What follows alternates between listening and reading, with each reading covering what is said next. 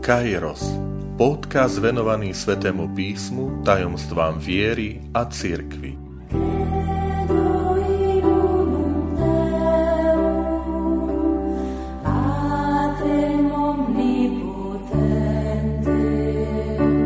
Sto štvrtá časť. Sedem Ježišových vied na kríži Vitajte pri počúvaní tohto môjho podcastu. Volám sa František Trstenský, som katolický kňaz, farár v Kežmarku a prednášam sväté písmo na Teologickom inštitúte v Spišskom podhradí. Milí priatelia, po sérii zamyslení, v ktorých som sa venoval vysvetleniu jednotlivých dní stvorenia, tak ako sú opísané v prvej knihe svätého písma, v knihe Genesis, tak teraz opäť vám ponúkam taký ucelený pohľad na inú tému, konkrétne je to vysvetlenie siedmých vied, ktoré povedal Boží syn na kríži, tak ako ich nachádzame uvedené v štyroch evaníliách svätého písma Nového zákona. Zvláštnosťou je, že hoci máme štyri evanielia a v nich štyri opisy Ježišovej smrti, v žiadnom z týchto štyroch evanílií nie sú všetkých tých sedem vied uvedených naraz. Marek a Matúš uvádzajú jedinú vetu Ježiša na kríži a to je zvolanie Bože môj, Bože môj, prečo si ma opustil? Evanista Lukáš uvádza ďalšie tri iné vety a to Otče, odpust im, lebo nevedia, čo robia. Hovorím ti, ešte dnes budeš so mnou v raji. A Otče, do tvojich rúk porúčam svojho ducha. A zase evangelista Ján ponúka tri odlišné vety a to hľa tvoj syn, hľa tvoja matka, žij s ním a napokon je dokonané. Túto rozdielnosť vysvetľujeme tým, že evangelisti nechceli podať akýsi len suchý opis Ježišovho umúčenia, ale e, chceli ponúknuť tým svojim čitateľom, môžeme povedať tomu kresťanskému spoločenstvu, ktoré je, ktorému je ten, ktorý spis nového zákona určený. Duchovné posolstvo. A tak Marek a Matúš, ktorí uvádzajú len tú jednu jedinú vetu, Bože môj, Bože môj, prečo si ma opustil? Citujú Žalm 22 zo Starého zákona, ktorý pravdepodobne Ježiš sa modlí na kríži v okamihu svojej smrti, ponúkajú odkaz muža bolesti, muža opustenosti, ktorého opustili apoštoli, ktorému sa posmievajú zástupy starší a on v tejto opustenosti obetuje svoj život nebeskému Otcovi. Ako ten, ktorý je poslušný vôli Otca, ktorú naplňa pre spásu sveta. Evangelista Lukáš má tri odlišné vety a keď sa na ne pozornejšie pozrieme, tak idú, ide skôr o modlitby, o vyjadrenie zbožnosti, lebo takým spôsobom evangelista Lukáš predstavuje Ježiša Krista ako nevinného, spravodlivého, ktorý obetuje svoj život za spásu sveta a ponúka príklad aj svojmu spoločenstvu, ktorému evangelista Lukáš píše, že pozrite na nášho majstra, na Ježiša Krista, na spôsob, akým um, prijíma nespravodlivé odsúdenie. A tu je aj návod, ako my máme v živote prijímať nespravodlivosti. Keď prídu do nášho života, totiž v modlitbe a v odozdaní týchto vecí do rúk Otca. Lebo Ježiš na kríži sa modlí, modlí sa za tých, ktorí sa mu posmievajú, modlí sa za jedného z lotrov, ktorý ho žiada o milosrdenstvo a napokon vlastný život odovzdáva nebeskému Otcovi. Evangelista Ján ide zase inou cestou. Ježišovo umúčenie na kríži vidí ako naplnenie poslania, naplnenie hodinu, hodiny, pre ktorú Boží syn prišiel na tento svet. A preto najskôr pred tým naplnením ešte z kríža vyplňa svoj duchovný testament, odovzdáva svoju matku do starostlivosti milovaného učeníka. Tam by sme mohli povedať, že sa rodí pod krížom prvé spoločenstvo, matka Mária a milovaný učeník, ako vzor e, veriaceho spoločenstva, spoločenstva Ježišových učeníkov, uprostred ktorých je Mária. Potom, aby sa splnilo písmo, vyriekne slova žij ale vidíte tamto, aby sa splnilo písmo. Čiže Ježiš ide v ústrety naplneniu svojho poslania. A napokon posledné slova, ktoré vyriekne v Janov Evaníliu, je dokonané, inými slovami, je naplnené. Čiže hodina, pre ktorú som prišiel, aby som oslávil Otca, teraz má svoje naplnenie. Vidíme teda, že v každom zo štyroch evanílií Ježišova smrť a s tým spojené Ježišové slova na kríži, tých sedem vied, má svoje duchovné posolstvo, má svoju hĺbku, ktorú chce evangelista odovzdať spoločenstvu, ktorému je venovaný jeho spis. Toto všetko však akoby predchádza dôležitá vec, ktorá charakterizuje Ježišove slova na kríži a tou dôležitou skutočnosťou, ktorou prosím, majme na pamäti, sú Ježišove slova, alebo skôr e, opis pri jeho ukrižovaní. Totiž, keď ho ukrižovali, Evanília hovoria, že e, dali mu e, napiť sa octu alebo istého vínneho nápoja. Niekde sa píše, že to bola E, mirha zmiešaná e, s octom, e, ktorá bola potom namočili do špongy a polož, priložili k ústam, ktorej zmyslom tohto gesta bolo zmierniť bolesti trpiaceho, omámiť jeho zmysly, otupiť, aby tak necítil bolesť, hroznú bolesť z ukryžovania. Avšak Evanelia povedia, že keď Ježiš okúsil, tak odmietol piť. To je zaujímavé a dôležité, pretože Evanelia nám chcú povedať, že všetko to, čo sa deje na kríži, Ježiš nevypovedal a neurobil akoby zmyslov zbavený, akoby jeho e, to, to rozhodovanie bolo otupené pod vplyvom nejakých utišujúcich látok, ale urobil to pri plnom vedomí. Odmietol piť.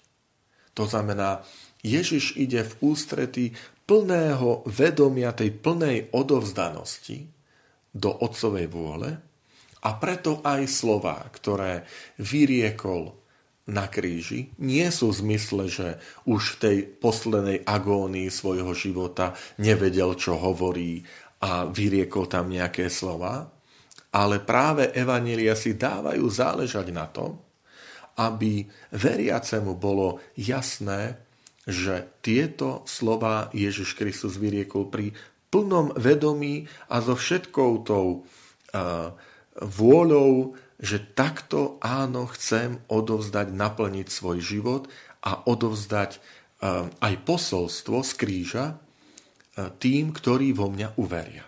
To je veľmi dôležité a od toho budeme potom vychádzať jednotlivé tie časti, v ktorých sa budem venovať tým siedmým vetám Ježiša Krista. Vetám, ktoré neskôr v dejinách našli svoje také osobitné postavenie a význam. Niekedy sa aj hovorí o siedmých slovách Krista z kríža, ale pod výrazom slova sa nemyslí jedno, jednotlivé nejaké slova, ale práve tých sedem vied zvolaní e, Krista z kríža. V stredoveku začínajú sa tvoriť diela, ktoré sú zamerané na duchovné posolstvo siedmých vied Božieho Syna na kríži. Tieto rozímania slúžia ako príklad pre modlitbové a liturgické pobožnosti počas Svetého týždňa, ako nazývame týždeň od kvetnej nedele po nedeľu pánovho vzkriesenia. Jednotlivé dni tohto svetého týždňa boli prežívané tak, že sa rozímalo nad jednotlivými vetami Krista, ktoré vyriekol na kríži. Známy je komentár, ktorý napísal svätý Bonaventura Františkán, ktorý žil v 13. storočí a ktoré našli potom svoje miesto v zamysleniach a pobožnostiach či už Veľkého týždňa alebo doslova vo veľkopiatkovej liturgii modlitieb pri Božom hrobe. Ježišové slova na kríži však našli aj svoje umelecké spracovanie, zvlášť v tom hudobnom svete. A chcem sa dotknúť jedného nádherného diela, ktoré sa nazýva Sedem posledných slov nášho spasiteľa na kríži, Hudobné dielo, ktoré zostavil hudobný skladateľ Jozef Haydn. Haydn začal komponovať toto dielo v roku 1785 na podnet predstaveného v kláštore a v katedrále v juho-španielskom meste Cadiz, v Kadíze ktorý ho požiadal, aby napísal hudbu na sedem posledných slov nášho spasiteľa na kríži. V tomto kostole v Kadíze bolo zvykom uviesť každoročne v tom predveľkonočnom pôsom období jedno oratórium. Na pravé poludnie sa všetky dvere zatvorili a zaznela hudba. Po predohre vystúpil biskup na kazateľnicu a prečítal, vyslovil prvé zo siedmých slov Božieho syna a ponúkol aj rozímanie, úvahu nad týmito slovami. Keď skončil, zostúpil z kazateľnice a pred oltárom si kľakol na kolená. Do toho ticha zaznela hudba. A následne biskup ešte šestkrát vystúpil na kazateľnicu, podal vysvetlenia na konci každého rozjímania zase zišiel dolu, kľakol si na kolená a do tohto ticha zaznela hudba. Práve dielo Jozefa Haydna patrí medzi jedno z jeho najslávnejších diel a chcem vám v závere tohto podcastu ponúknuť aj krátku ukážku. Milí priatelia, milí bratia a sestry, takže trochu som vám načrtol, čo bude témou nasledujúcich e, podcastov, že chcem sa venovať vysvetleniu, priblíženiu a najmä hĺbke duchovného posolstva jednotlivých vied, ktoré vyslovil Ježiš Kristus v okamihu e, pred smrťou, v okamihu ukryžovania a urobil to s tým plným vedomím, s tou plnou odovzdanosťou e, vôli nebeského Otca, ale aj s hlbokým posolstvom voči tým, ktorí v Neho uverili. Ďakujem vám všetkým za vašu priazeň, ďakujem vždy za všetky tie spätné reakcie, že počúvate tieto podcasty, že sú pre vás duchovným obohatením, že vám prinášajú čosi nové vo vašom duchovnom živote. Verím, že aj tieto zamyslenia nad Kristovými slovami z kríža nás posilnia a povzbudia vo viere. Teraz vám už ponúkam ukážku z diela Jozefa Haydna sedem posledných slov Ježiša Krista na kríži. Konkrétne ide o slova Bože môj, Bože môj, prečo si ma opustil.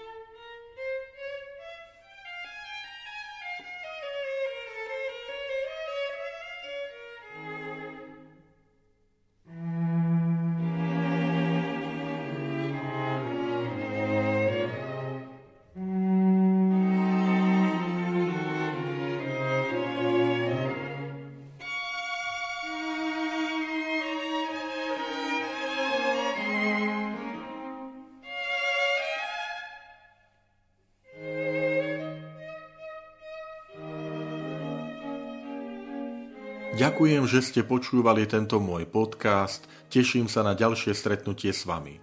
Sledujte aktivity našej farnosti na web stránke www.fara-kezmarok.sk alebo na Facebooku Farnosti Kežmarok.